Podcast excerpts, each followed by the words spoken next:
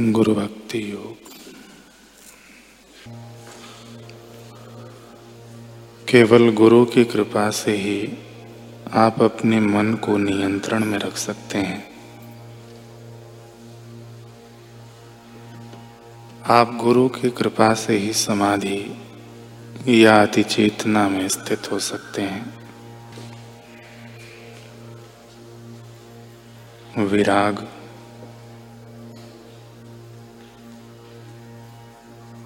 अनासक्ति। इंद्रिय विषयक भोग विलासों के प्रति उदासीन हुए बिना किसी को गुरु कृपा नहीं पच सकती।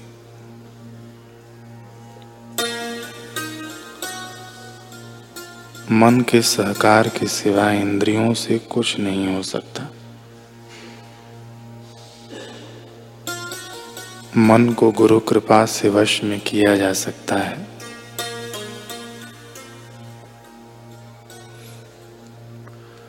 शिष्य जब गुरु की निगरानी में रहता है, तब उसको मन इंद्रिय विषयक भोग विलासों से विमुख बनने लगता है।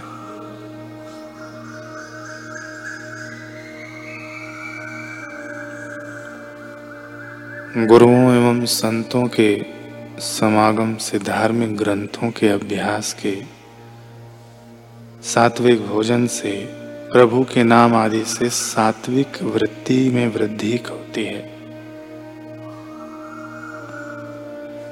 राजसी प्रकृति का मनुष्य अपने पूरे हृदय से एवं अंतकरण से गुरु की सेवा नहीं कर सकता।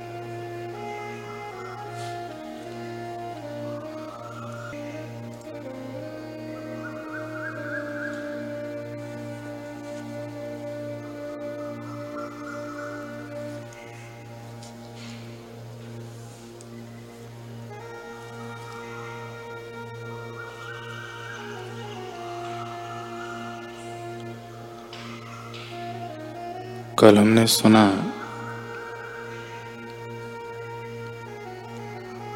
कि गुरु महाराज ने सेवक से कहा कि जाओ, जो आनंदपुर की लड़ाई में थे, उनमें से किसी एक को बुला कर ले आओ।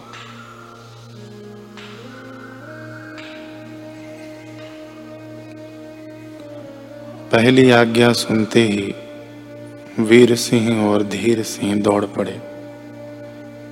ये दोनों पिता पुत्र।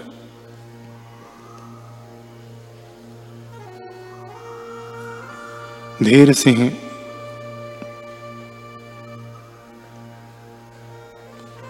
जवान था। वह पहले पहुँच गया। उसने कहा, गुरुजी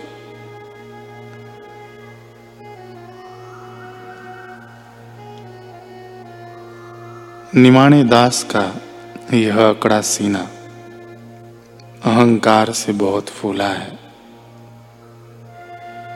आज फोड़ दो गोली मारकर इस अहंकार की दीवार को।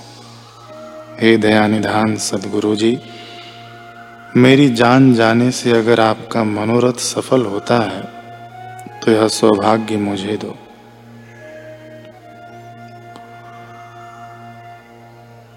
पास में खड़ा डल्ला से यह देखकर हक्का बक्का रह गया और मन ही मन सोचने लगा, अरे, कहीं यह पागल तो नहीं है? इसे पता भी है कि यह गोली है गोली, वह भी बंदूक की। कोई बच्चों के खेलने वाली कांच की गोली नहीं। सीने में लगते ही आर पार हो जाएगी। ये कैसा जवानी का अंधा जोश है? या यूँ कहो कि होश ही नहीं है। इस उम्र में तो दुनिया औरों को मार गिराने के दावे करती है, लेकिन यह यह तो मरने के लिए दावा ठोक रहा है। कमाल है। कैसी अजीब सनक है ये। रब्बा, कोई अक्ल दे इसको। पिता का अकेला पुत्र है। अगर यह चिराग ही बुझ गया तो बूढ़े पिता का कौन सहारा बनेगा?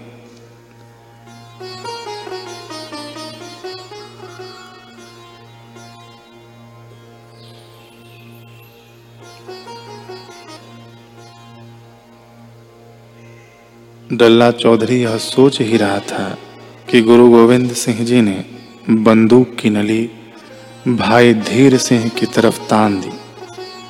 उंगली बंदूक के घोड़े पर थी। पर जैसे ही गुरु महाराज गोली दागने वाले थे, तभी भाई धीर सिंह को किसी ने ज़ोर से धक्का देकर गिरा दिया।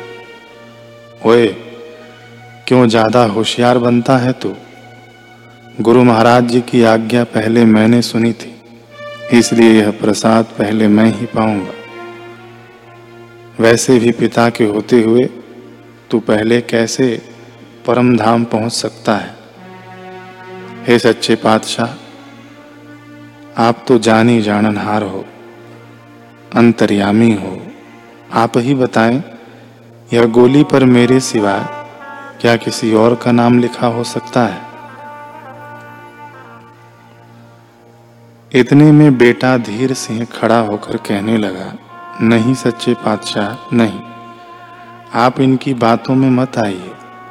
आवाज़ भले ही इन्होंने पहले सुनी हो, लेकिन पहुँचा तो पहले मैं ही हूँ। वैसे भी बंदूक की ताकत तो युवा सुडौल सीने पर ही आजमाई जा सकती है महाराज। भला बूढ़े शरीर पर क्या परखेंगे? पिता वीर सिंह को यह सुनकर क्रोध आ गया। ओए चुप होके बैठ जा तू। बड़ा आया पहलवान। अभी तो तेरी उम्र कच्ची है, कच्चे फल जैसी। और गुरु दर पर कच्चे नहीं, पके फल चढ़ाए जाते हैं। सच्चे पातशाह। दोनों हाथ जोड़कर तरला है, यानी विन्नते हैं महाराज। आनंदपुर में जो कमी रह गई थी सेवा में वह आज पूरी कर दो दाते। बेटे धीर सिंह को बाजी पिताजी की ओर पलटती दिखने लगी। भला वह कैसे सहन कर सकता था? महाराज जी, ना ना, मैं कच्चा फल हूँ तो क्या हुआ? क्या मंदिरों में जो नारियल चढ़ता है, वह कच्चा नहीं होता? वैसे भी पिता के लिए तो पुत्र सदा ही बच्चा रहता है। चाहे वह साठ साल का क्यों न हो जाए। और महाराज जी, मेरा अब दिल नहीं लगता यहाँ पर। मुझे अजित और जुझार, ये गोविंद सिंह जी के पुत्र थे। मुझे अजित और जुझार की याद आती है। मैंने उनसे भेंट करनी है, महाराज जी। मेरे हम उम्र वहाँ और मैं यहाँ। सच कहता हूँ, महाराज, उस दिन से तो रोटी भी अच्छी नहीं लगती। कई बार तो मैं उनके भ्रम में किसी और को ही अजित और जुझार समझ लेता हूँ। महाराज जी, मेरी अर्जोई स्वीकार कर लो। मुझे मेरे भाइयों के पास भेज दो, महाराज। बस इतना रहम कर दो दाते, सिर्फ़ इतना। इतना कहकर भाई धीर सिंह सुबक सुबक कर रो पड़ा।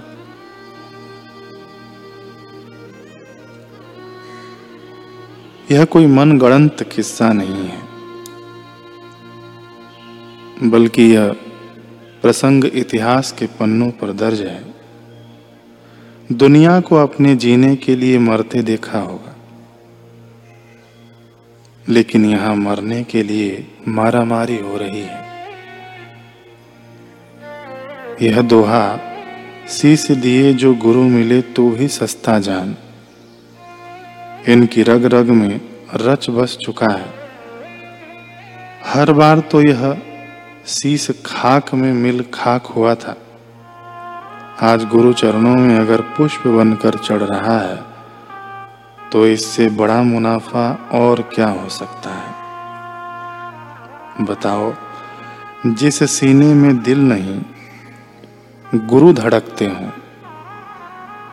गुरु की मूरत ही जिसकी आँखों में पुतली और जीने का अरमान हो।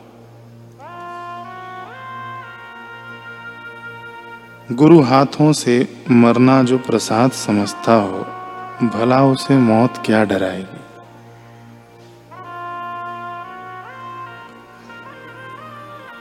इधर गुरु महाराज जी की आँखों से भी अपार प्रेम बरस रहा था कि जिस गुरु के पास तुम जैसे लाल हो, उसे कैसे अपने लालों के न होने का गम सता सकता है? कैसे अपने पुत्रों के न होने का गम सता सकता है? तुम लोगों ने मुझे खरीद लिया, मेरे प्यारों, खरीद लिया।